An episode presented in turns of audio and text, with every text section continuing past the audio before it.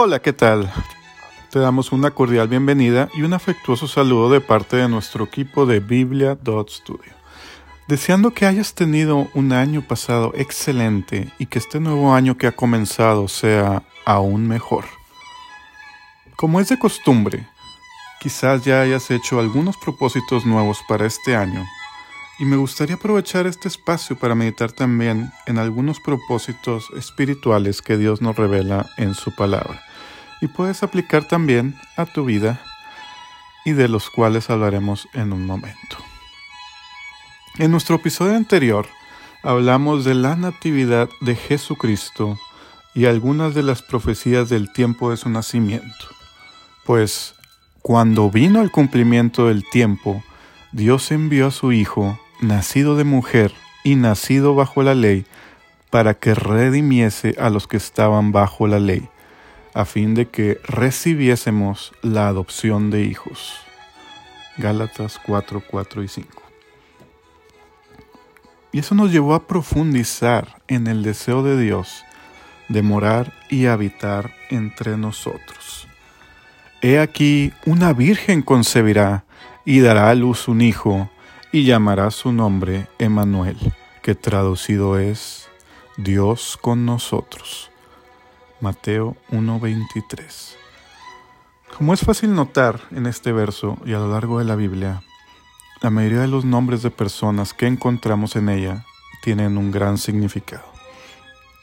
Aunque siempre ha sido el caso, en la antigüedad los padres acostumbraban con mayor frecuencia bautizar con un nombre muy significativo a sus hijos.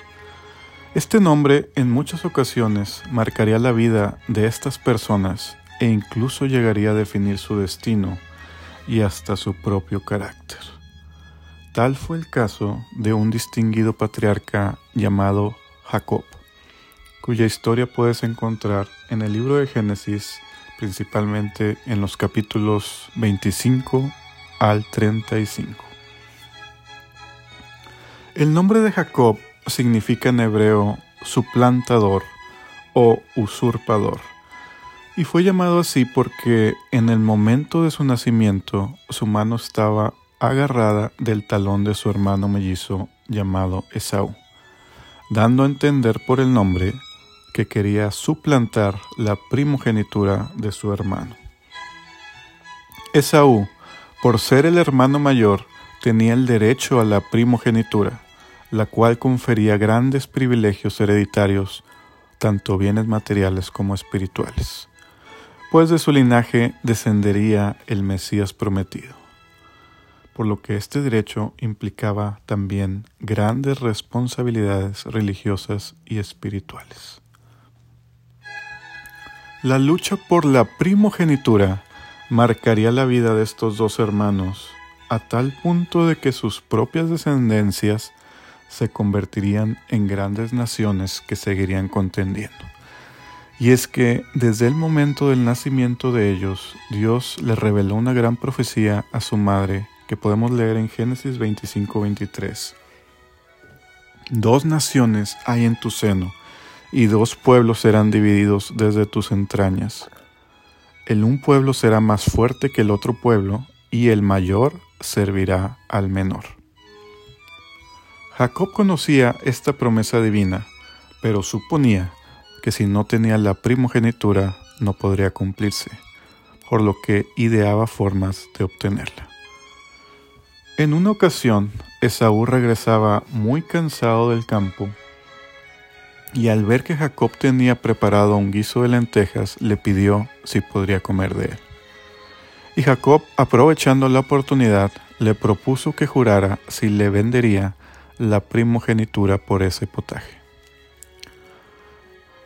Esaú aceptó el trato y así menospreció la primogenitura. Esta pequeña parte de la historia la encuentras en los últimos ocho versos del mismo capítulo 25. La Biblia dice después, a Jacob amé, mas a Esaú aborrecí. Y es que Esaú se crió deleitándose en la complacencia propia y concentrando todo su interés en lo presente. Esaú no amaba la devoción ni tenía inclinación hacia la vida religiosa. Las exigencias espirituales que acompañaban a la primogenitura eran para él una restricción desagradable y hasta odiosa. Para él, el poder y la riqueza, los festines y el alboroto constituían la felicidad. Se jactaba de la libertad limitada y limitada de su vida indómita y errante. De tal manera que la Biblia lo llama profano en el Nuevo Testamento por haber vendido su primogenitura a cambio de un plato de lentejas.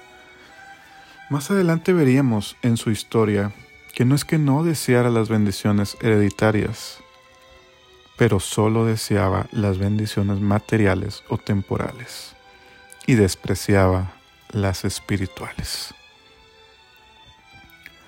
Así como le sucedió a Saúl, quizás con tanto trabajo y distracciones en esta vida tan agitada, entretenida y secularizada.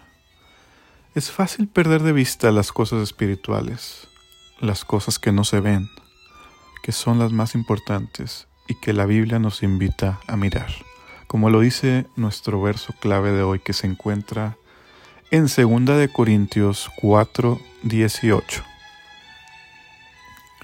Abre tu Biblia en este pasaje, 2 de Corintios 4, 18, que dice así: No mirando nosotros las cosas que se ven, sino las que no se ven, pues las cosas que se ven son temporales, pero las que no se ven son eternas.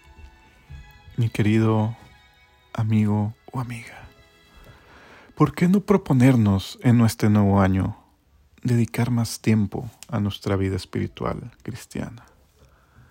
A tener mayor comunión con nuestro Padre Celestial.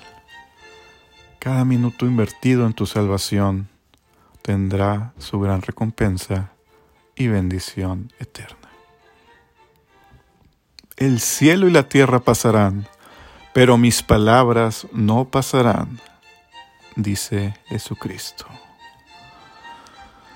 ¿Por qué no dedicar más tiempo cada día al estudio y meditación de la palabra de Dios? ¿Por qué no dedicar más tiempo a la oración todos los días? ¿Por qué no reunirnos con nuestros hermanos más seguido para alabar y adorar a nuestro Dios? Ojalá que puedas agregar esta lista de propósitos a tu lista de propósitos para este nuevo año, si es que no lo has hecho ya.